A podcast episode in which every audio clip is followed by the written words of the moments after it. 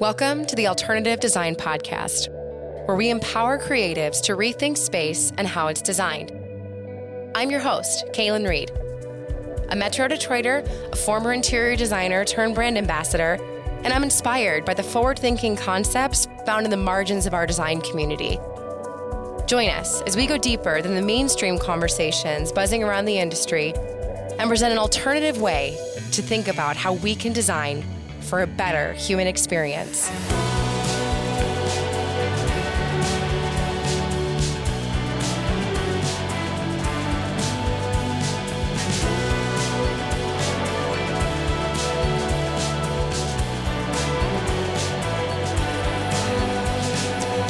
Designers can typically identify the smallest details in a space. If the carpentry finish isn't just right, we see it. If the gray paint color we specified looked great on the swatch, but came out a little more on the purple side when it was installed, we see it. When the logo design is off by two pixels, we see it. But are there things we aren't seeing as an industry? In this episode, I initially set out to interview Maya Bird Murphy and present the inspiring work she's doing with Chicago mobile makers. But what I didn't see was that the struggles that motivated her to start her nonprofit were deeper and more complex than I understood. Her story illuminates a bigger conversation that we felt had to be explored. We're going to discuss the pipeline problem we have in our industry. This pipeline of designers extends from young creatives all the way to becoming certified and then practicing professionally. But there are unique and specific challenges that present themselves to designers of color that cause leaks in this pipeline. Or, in other words, a dropping out on the path to licensure and practice. We'll touch on a few, but certainly not all the ways our fellow designers are affected by these leaks. But we're also going to celebrate the people who are rolling up their sleeves and offering solutions, like Maya. These catalysts for change include the folks at Diversify Architecture, and we will be speaking with Jake Heffington and Edwin Harris on what they're up to on this front. This is episode two What You Don't See.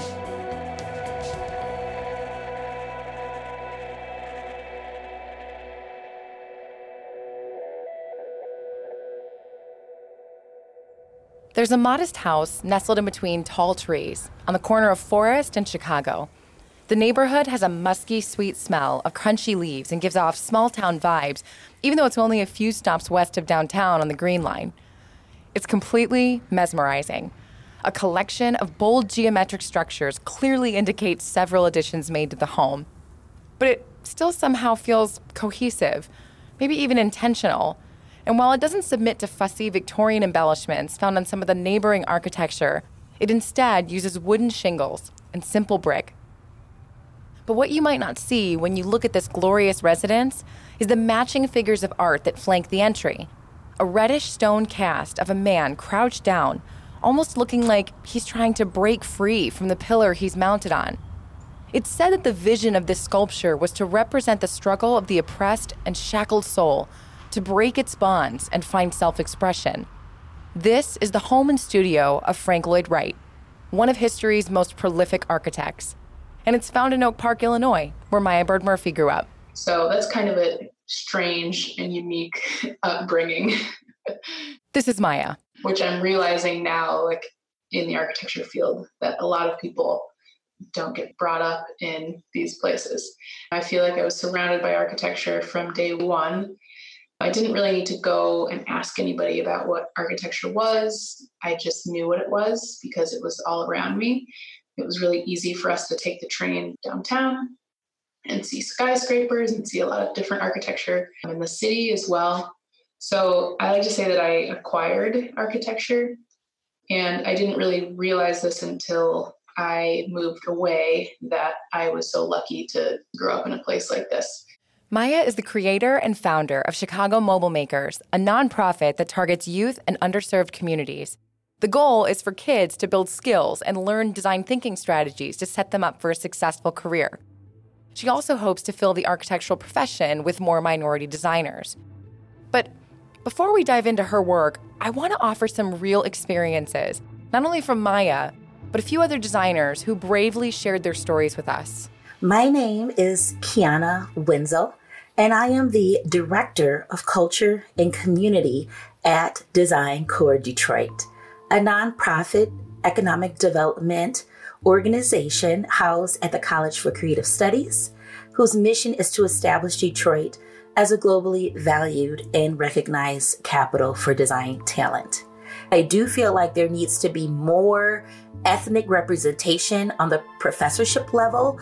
We need more professors from different cultures to bring their perspective. We still have a lot of work to do when it comes to the student body in undergrad.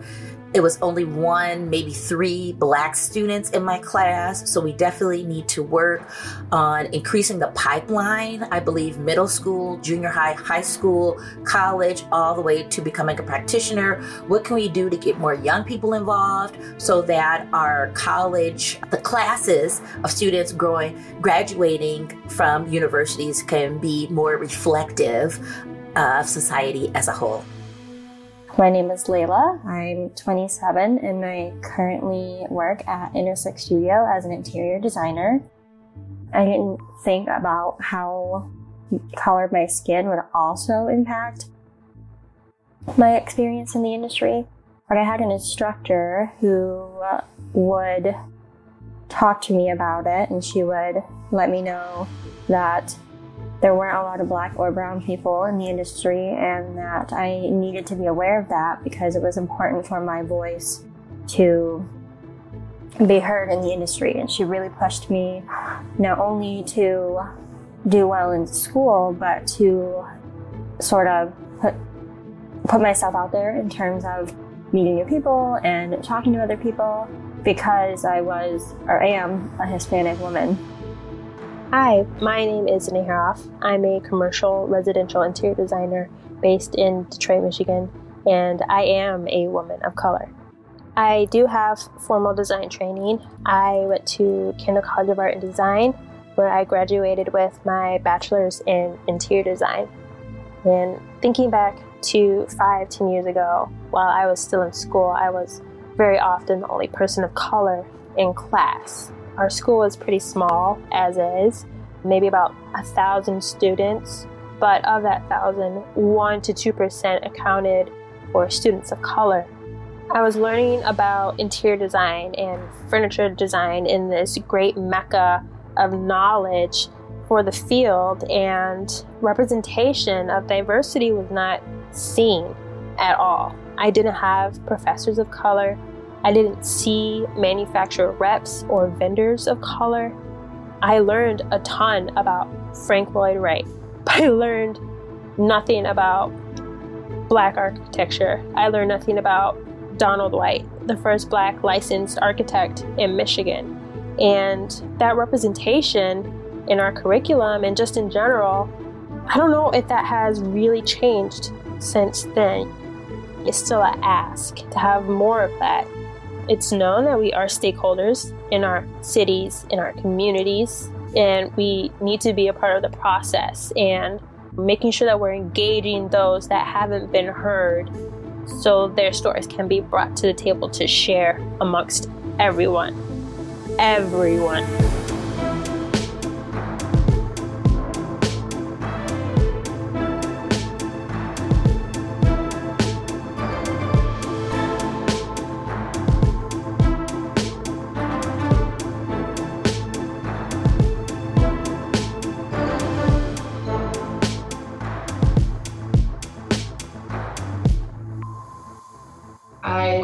State. And this is not just Ball State, it's basically everywhere where there are not many people of color in these design programs. I was one of the very few people of color. And so I, I didn't really understand that this was a nationwide problem. But when I got there, I knew that Ball State was like 8% Black at the time. And then on top of that, I was in the architecture program, which was even less people of color. So it just narrowed it continued narrowing and then i graduated as like the only african american person um, in my architecture class. So that's really hard while you're going through it and then you're watching people leave but then it's really hard to be in classrooms where you know you're only learning about white designers. Do you remember the statues at frank lloyd wright's studio in oak park? Together they're called boulder man and like we said earlier, they represent the struggle of the oppressed and shackled soul to break its bonds and find self expression. But What you might not see in these statues is the complexity and even irony within the art pieces. Many who are being oppressed are not finding self expression in their education experience, and Wright himself stands as a bit of a symbol as to why. Kiana, Layla, and Danae shared their stories with us about how they didn't feel well represented. And Danae specifically says, I learned a ton about Frank Lloyd Wright, but I learned nothing about Black architecture. Nothing against Frank, because he clearly shifted the way we know and understand architecture, even to this day. But many would say our design education system is pretty Eurocentric and often doesn't focus on a diverse, well represented curriculum. It seems to be becoming more obvious that while Sullivan, Eames, and Wright are undoubtedly important to our profession, we also need to make space to hear about the brilliant work from architects like Donald White, Robert Robinson Taylor, and Beverly Loraine Greene. At the wise age of 88, Wright reflected on his education and said, Education, of course, is always based on what was. More recently, students at Harvard University felt that the what was part of their curriculum needed some reshaping from the traditionally white, often male perspective. In the summer of 2020, they issued Notes on Credibility, a list of 13 actions to be taken by the Graduate School of Design that will promote anti racism, a shift from the Eurocentric perspective, and proactively address a more diverse representation of the college experience. So far, the university is listening and implementing change. But let's get back to Maya and see what it looked like for her to enter the workplace after college. I actually graduated early because I was ready to get back to Chicago. And I came back, got a job, and was really excited and thought it would be different. And then I was the only Black person at the firm of more than 20 people. It just, it felt like, oh, finally, here I am. And then it was just the same thing. Like nothing was different from school. So it's a really tough path for people of color if you're just consistently the only person in the room that looks like you. It's really uncomfortable.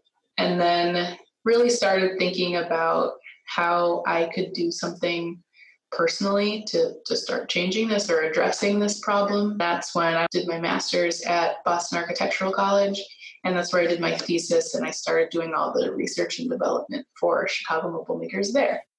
So Maya came back to her community and saw an opportunity to solve for a big problem that she realized as a result of her own experience. The lack of diversity in the architecture and design industry could be influenced by a design studio on wheels catered to kids. We do design thinking and problem solving workshops all over Chicago. And we do all of these workshops with youth, so it's usually age 8 to 18. The point of these is that we're trying to diversify the architecture field and, and have conversations about lack of diversity in the fields, but then also start giving young people the skills and exposing people early to design. And hopefully, years later, we have more people of color entering these fields. So, why kids? So, I think that the reason why we're focusing so much on youth is because I think it begins that early, where if nobody is telling you about what design is or what architecture is, you're living in a community where there's maybe no building going on and it's only tearing down buildings. And then you see like big patches where a building used to be and it's an empty lot now. So, how would you ever know about architecture in the first place? We've been talking a lot about the lack of diversity from an education standpoint and even in the workplace. But what you might not see are the barriers that keep that nationwide problem Maya talked about earlier right where it is. For example, what Maya just shared about kids not having exposure to design in the first place is a barrier. If a community that's underserved has limited resources due to lack of funding or historic boundaries that have been established for decades, it's nearly impossible to maintain the buildings that make up that architectural landscape, let alone erect new ones. And so you begin to see signs of blight or the remains of structures that are now completely gone. There's no real inspiration to be seen by the kids growing up in that community who could potentially choose design or architecture as a career like Maya did. But unfortunately, that's just one example of the many macro and micro barriers that exist in our industry that are creating a crisis. Many refer to this discipline wide crisis as a pipeline problem, which for visual people I think works. So, if you imagine young, hopeful creatives entering the pipeline to eventually come out the other side, a licensed architect or designer, there are leaks that Maya says are basically every step of the way. My conversation with Maya went from discussing this awesome, innovative thing she's doing with youth to realizing that there's so many more barriers that could affect the kids she's working with. At that point, I really wanted to learn more about the leaks in the pipeline. So I spoke with Diversify Architectures executive director and creator Jake Heffington and board member and co founder of Evoke Studio, Edwin Harris. There's a lot of research out there that is really revealing not only about the final statistic of where the architecture community lies, but you know, we're able to, with some specificity, identify where specific groups fall out of the process. This is Jake. And it becomes pretty complicated because the barriers aren't the same for every community. So, for instance, relatively percentage wise, there's a larger drop off among Latinx communities at a later stage in the process versus a larger drop off among uh, African American communities earlier in the process. And knowing all of those things becomes really important when you're really trying to do the work. If you're an organization like us, those things are everything because that tells you where to focus your efforts. So we can't group the barriers together and make assumptions that they're going to be the same for everyone. Like we learned in episode one, everyone is bio individual. That also means that everyone has their own experiences, unique to them, just like Maya did. We can benefit, though, from familiarizing ourselves with and recognizing some of the more widespread challenges affecting our fellow designers. And that's exactly what Diversify Architecture did. We've identified three critical barriers that minority communities face in the architectural training process. So, education and art process is really important, and even our own education in terms of identifying these leaks and understanding how to overcome them. So, the three critical barriers that we've been able to parse out from data suggests that awareness of the field at an early enough age to enter the pipeline in kind of the traditional way, admittance into universities, and follow through to licensure are the three critical barriers that we've identified and said those are the ones that we can start to tackle. Each year, the National Council of Architectural Registration Boards provides a by the numbers report that offers data on the quantity, demographics, socioeconomic backgrounds, all sorts of things as it relates to architects, both in the field and in academia. In 2020, they partnered with the National Association for Minority Architects to conduct a joint survey on exploring barriers along the path to licensure specifically to determine if there are hurdles that disproportionately affect minorities and other underrepresented groups. The results suggest there's often widespread disparity not only through the licensure process, but in firm culture as well. While all people of color, especially women of color, are impacted by these disparities in some ways, African Americans report challenges at nearly every stage. So, when you're in the world of architecture, which is a pretty insular profession. It doesn't take very long to realize that diversity is not a high value in terms of the workforce. It's a predominantly white profession, like most professions that require advanced degrees. And that, that's a problem in every profession.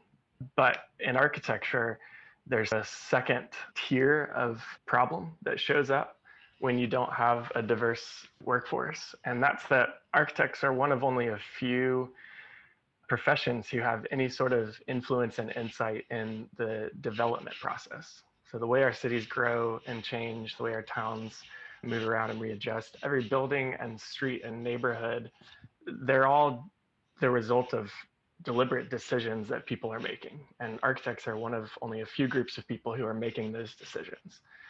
So I think for us, the, the foundational component here is that when the communities who are designing and creating our built environment don't represent all people, when a community is underrepresented, uh, the way the development of the built environment progresses tends to harm, ignore, or forget about those communities. And we've seen the results of that process for decades and decades and decades, we've known about it. We've had an understanding of the adverse effects of things like gentrification, uneven development, food deserts, all sorts of patterns and processes that most often, and that's not even a strong enough way to say it, nearly always affect minority communities rather than the majority community. And when you look at who's making the decisions to make all of those developments happen, it becomes really clear why that is.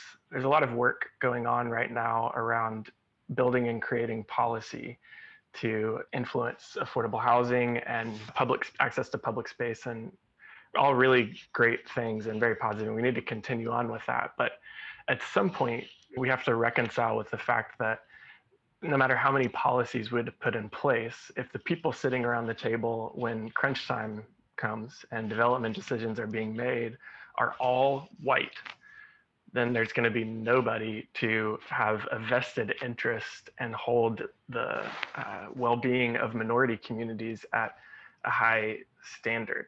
We also spoke with Edwin Harris to understand more about why diversity matters. Our world is changing in so many different ways, shapes, and facets.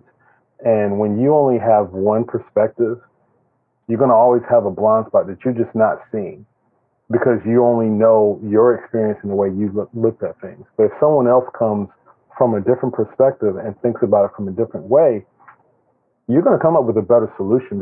So the reality is that diversity is actually a good thing, not just because it's the right thing to do relative to making sure everyone has a voice and has power to speak to their future and, and the things that are important to them, but also what's important to them ultimately is going to be important to all of us because all of us are trying to thrive and all of us are trying to be prosperous in this world. In our industry, we welcome new ideas and pride ourselves on constantly innovating to produce creative solutions. But we must look harder and work to see how we can elevate the voices who need a seat at the table, not just because it's the right thing to do, even though it is, but because our client base is becoming more and more diverse. Our projects are becoming more complex, and therefore we can't best serve the needs of the user without diverse perspectives.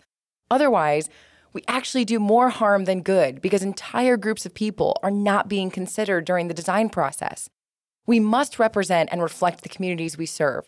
And it's not just about diversity amongst architects. While I know sometimes interior designers may not always have a seat at the table when it comes to policymaking, we absolutely are influencers of the way the built environment looks and functions. We have the same responsibility to look out for those blind spots and missing perspectives Edwin talked about. If we don't, we miss out on the airy industrial tech startup designs from Danny Arps, the rich ceramics and textiles from Malene Barnett, the modern interpretations of African furniture design from Jomo Tariku, the globally influenced art forms and designs from David Adjaye. These designers all persevered and contributed so much of their talent to our industry. But who could we be missing because an ambitious designer of color fell through the pipeline?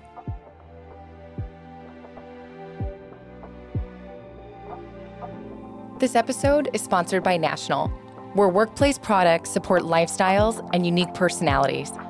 At National, we balance smart design and great value, all while being easy to do business with.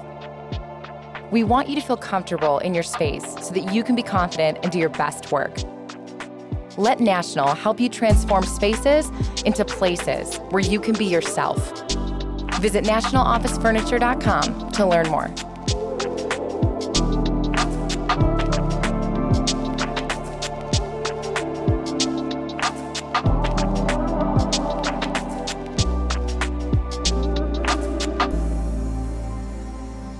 I think you, you have to identify what the issue is before you can address it, right? You can't fix what you can't see.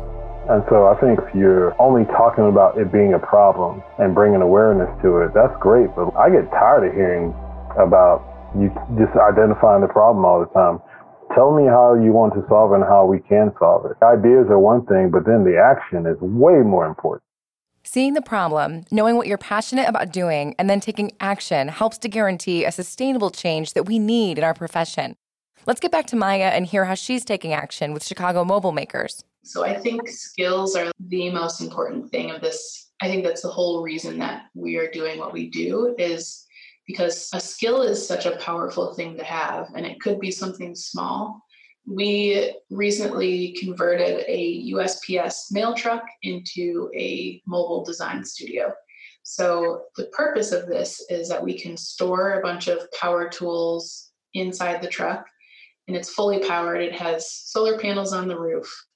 And the purpose is that we can drive up to anywhere, any neighborhood, park the truck. But the truck doesn't need to be on to use the power.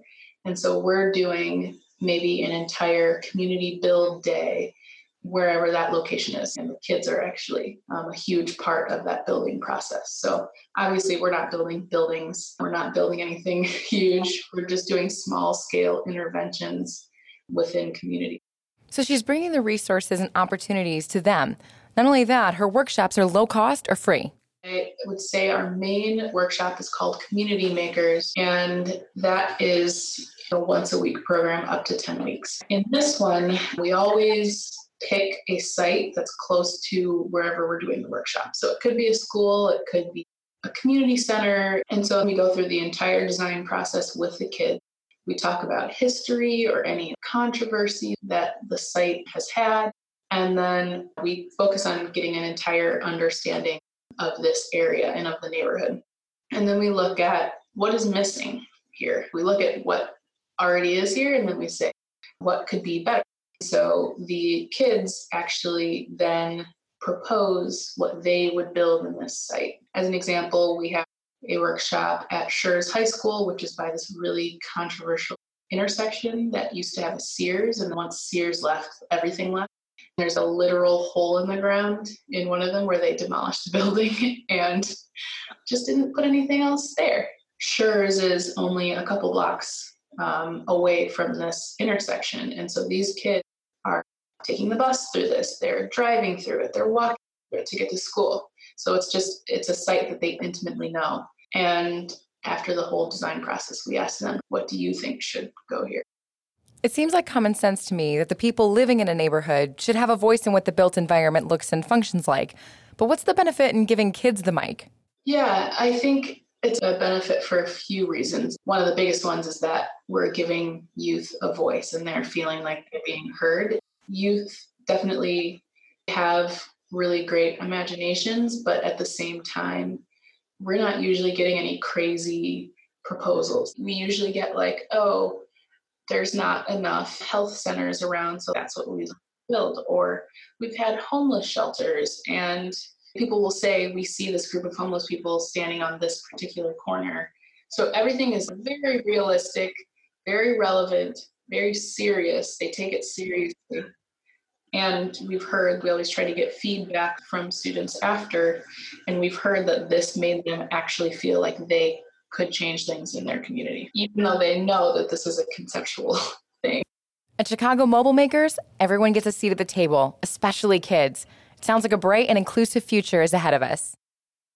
So I think that the future of Chicago Mobile Makers is doing more workshops in schools when we can get back to that. I think it's doing design build programs with youth, which they are actually designing and building their positive community change with their own hands. And then also that we're operating out of some kind of permanent space. So to me, that's our next step to create this community of like minded young people where they get to actually build things, but it's really about skill building.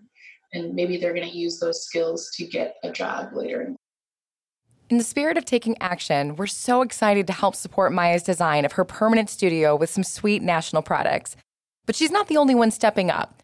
Let's go back to Jake and Edwin and hear their strategy. We see our approach as sort of the long game.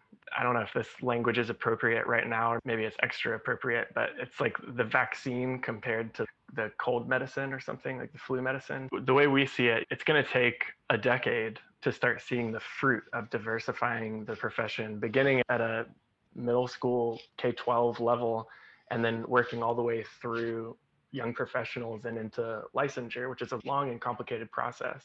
So, what does the play for the long game look like? The program that we have that addresses admittance is called DA Clubs, and it is a partnership with schools and really individual teachers and local architects, where we pair up a teacher and an architect to guide students through a two year curriculum that we hand them that introduces them to some of the basic concepts of architecture. We view this as our broad program, it reaches a lot of people, it's easy to distribute DA development is kind of our deep program. So for the students from that pool that we've reached with DA clubs, we have a coaching program and it's specifically a portfolio coaching program. It has almost everything to do with preparing students to apply to collegiate architecture programs. So we link up professional architects, architectural educators, and architecture students with two to three high school students who have expressed an interest in attending an architecture program at the college level to start creating projects for their portfolios and then developing the portfolios themselves, as well as having discussions about design that can be used for college application essays and things like that. I think just to add on to it, we teach at the university locally, which is important. And then ultimately, after graduation, I'm on them constantly. So, where are you in your AREs? How are you doing in your exams? Do you have all your hours? So, the mentorship doesn't stop that you are able to create over the course of high school into college. It extends as you expand into a professional field. I think diversified architecture is really formalizing a lot of these mechanisms and I think those become the actual items that we can translate and disperse to everyone to help them if they are truly committed to making this difference. Then this is how we do it. So for us, it's when the coaching happens, when portfolios are created, when students get into the pipeline that we kind of see our success. There's a great first song on Hozier's most recent album, and the first lyric says, It's not the waking, it's the rising. That's truly what we're talking about here. It's more than just being woke. We actually have to rise and take action in order to see change happen. It's important that we open our eyes and truly see what's going on in our industry, what's going on with our fellow designers. Throughout this episode, we've talked to some people who already have boots on the ground, like Maya, Jake, and Edwin, and even Harvard University students. But what are some practical ways that you can get involved? We don't really know how we're doing this yet, but as soon as we have the permanent space, we're going to start talking to companies about sponsorship and sponsoring a workshop. And I think that's how we start engaging more firms. And then obviously, when it's safe, that also means that we can take volunteers. We also have these design builds coming up, so you could sponsor a design build or part of the design build. That helps us actually build a real space. So there will definitely be a few things, but obviously, donations are always appreciated you know, diversified architecture, of course, we're creating our programs to be able to launch anywhere. So there's no location too far away for you to help out with stuff that we're doing.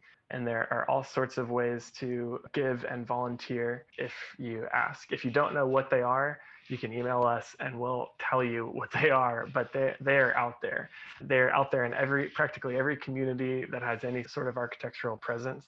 You know, as a firm owner, you are who you hire you can be very intentional about who you hire. And anyone who says that it's difficult to find someone, maybe it is, but it's difficult to be in business too. If you want it, you do it. And so it really is that simple. And then you can be intentional about who you reach out to. You want them to be qualified, but you also decide what those qualifications are. And you also can see how you can be a mentor because everyone needs mentorship. To add to that a little bit, it's worth promoting, elevating, and highlight your minority designers and architects. One of the critical issues with retaining minority talent is that they don't see leadership that looks like them or represents them. And it's mostly because minority designers and architects get overlooked for those positions more often than white architects and designers. But beyond that, the architects and designers who are out there who are from these communities are often not highlighted because they have a perspective that doesn't align with the majority perspective. And th- there are resources out there for this and Pascale Sablan has just recently come out with a diverse designers library that is really excellent. And these stories are starting to be told more i think in the aftermath of summer 2020 but we need to not let that phase out as people's emotions start to settle down over the topic. We need to keep elevating people in these positions. If you're not at a senior level making hiring or promotion decisions, there are a lot of opportunities still for you to begin to not just hear or notice, but really start valuing and supporting your coworkers who are people of color. As a quick workplace side note, Perkins and Will just released a brand new white paper called Creating a Culture of Justice, Equity, Diversity, and Inclusion in Your Architectural Practice. And it gives a seven-step process that outlines how the workplace, specifically our A&D firms, can take action. Authors Gabrielle Bullock and Bill Schmalz offer advice to a variety of roles and seniorities held within the firms in order to create a Jedi workplace. Seriously, the best name ever. It's challenging to look for things that aren't in plain sight, but I think creatives, more than anyone, are already in tune with seeing more than the average person. We see not only what is, but what could be. So I encourage you to keep looking for the ways that our professional system maybe doesn't create an equitable experience for everyone. Continue to challenge your own perspective and listen to someone else's story. We want to have these discussions. We need more seats at the table. But beyond seeing, we must take action. Even if it feels scary or you don't know where to start, ask, reach out. As a collective design industry, we should be championing inclusion and leading the charge for designing our built spaces to honor and consider everyone. There are barriers that exist in every profession, but we can be the ones to start fixing the leaks in our own pipeline.